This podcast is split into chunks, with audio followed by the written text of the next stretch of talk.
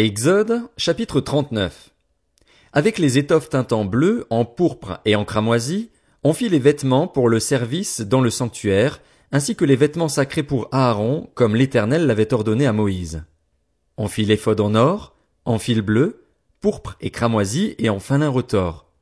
On martela des lames d'or et on les coupa en fil, que l'on entrelaça dans les étoffes teintes en bleu, en pourpre et en cramoisi et dans le fin lin, selon l'art du brodeur. On y fit des bretelles qui le reliaient, et c'est ainsi qu'il était assemblé par ses deux extrémités. L'écharpe était du même matériau que l'éphod et fixée sur lui. Elle était en or, en fil bleu, pourpre et cramoisi et en fin lin retors, comme l'Éternel l'avait ordonné à Moïse. On entoura des pierres d'onyx de monture en or et on y grava les noms des fils d'Israël, comme on grave les cachets. On les mit sur les bretelles de l'éphod en souvenir des fils d'Israël, comme l'Éternel l'avait ordonné à Moïse. On fit le pectoral selon l'art du brodeur, avec le même matériau que l'éphod, en or, en fil bleu, pourpre et cramoisi et en fin lin retors. Il était carré et on le fit double. Sa longueur et sa largeur étaient de vingt-cinq centimètres et il était double. On le garnit de quatre rangées de pierres, première rangée, une sardoine, une topaze, une émeraude, deuxième rangée, une escarboucle, un saphir, un diamant, troisième rangée, une opale, une agate, une améthyste, quatrième rangée, une chrysolite, un onyx, un jaspe. Ces pierres étaient enchâssées dans leur monture en or. Il y en avait douze, d'après les noms des fils d'Israël. Elles étaient gravées comme des cachets, chacune avec le nom de l'une des douze tribus. On fit sur le pectoral des chaînettes en or pur, tressées en forme de cordon. On fit deux montures en or et deux anneaux en or, et on mit les deux anneaux aux deux extrémités du pectoral. On passa les deux cordons d'or sur les deux anneaux placés aux deux extrémités du pectoral.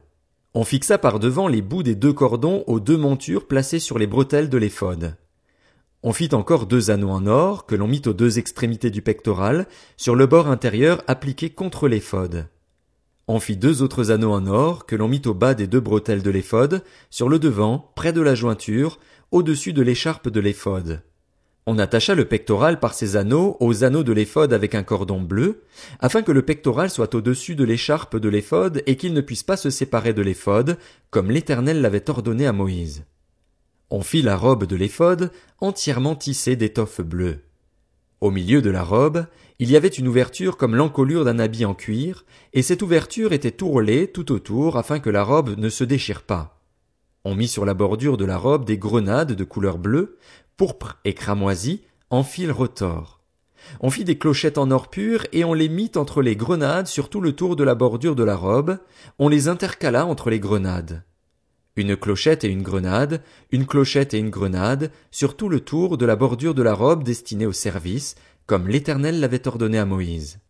On fit les tuniques tissées en fin lin pour Aaron et pour ses fils.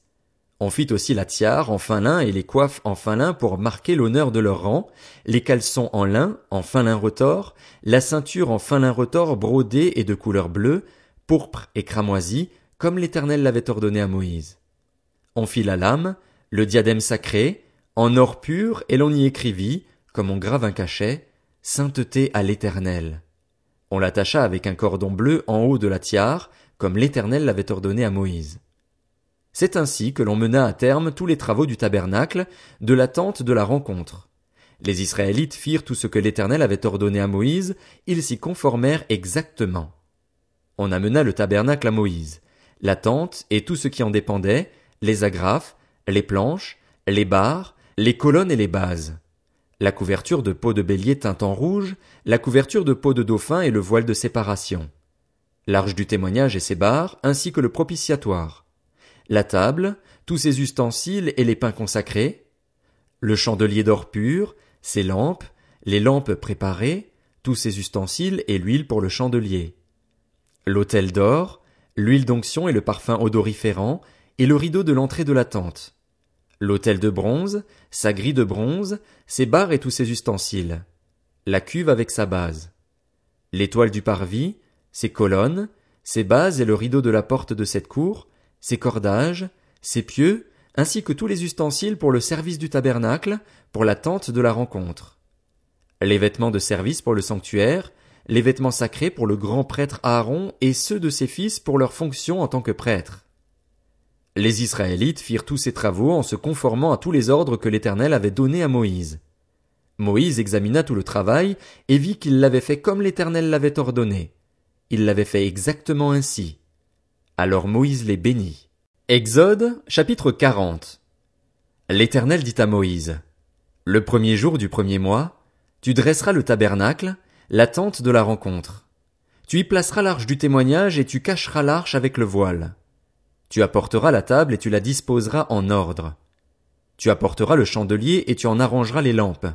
Tu placeras l'autel d'or pour le parfum devant l'arche du témoignage, et tu mettras le rideau à l'entrée du tabernacle. Tu placeras l'autel des holocaustes devant l'entrée du tabernacle, de la tente de la rencontre. Tu placeras la cuve entre la tente de la rencontre et l'autel, et tu y mettras de l'eau. Tu placeras le parvis autour, et tu mettras le rideau à la porte de cette cour.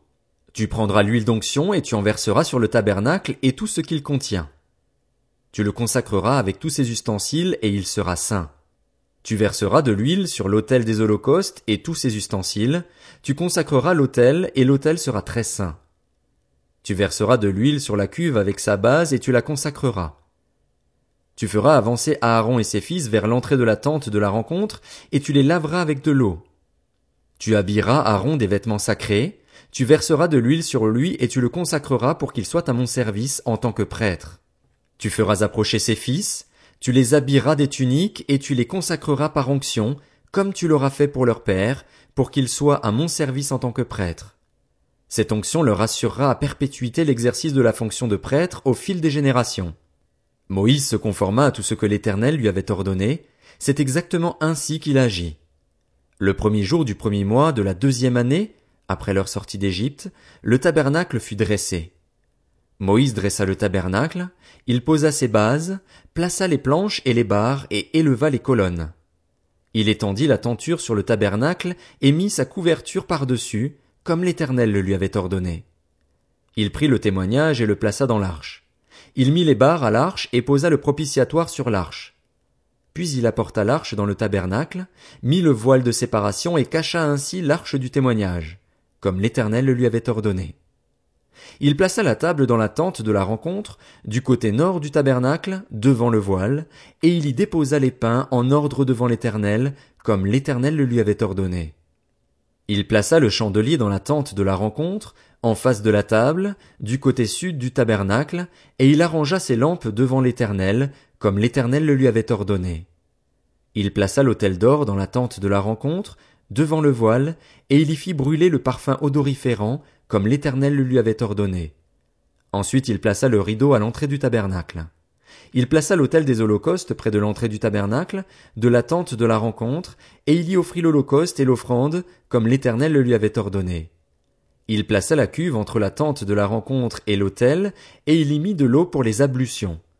Moïse, Aaron et ses fils s'y lavèrent les mains et les pieds.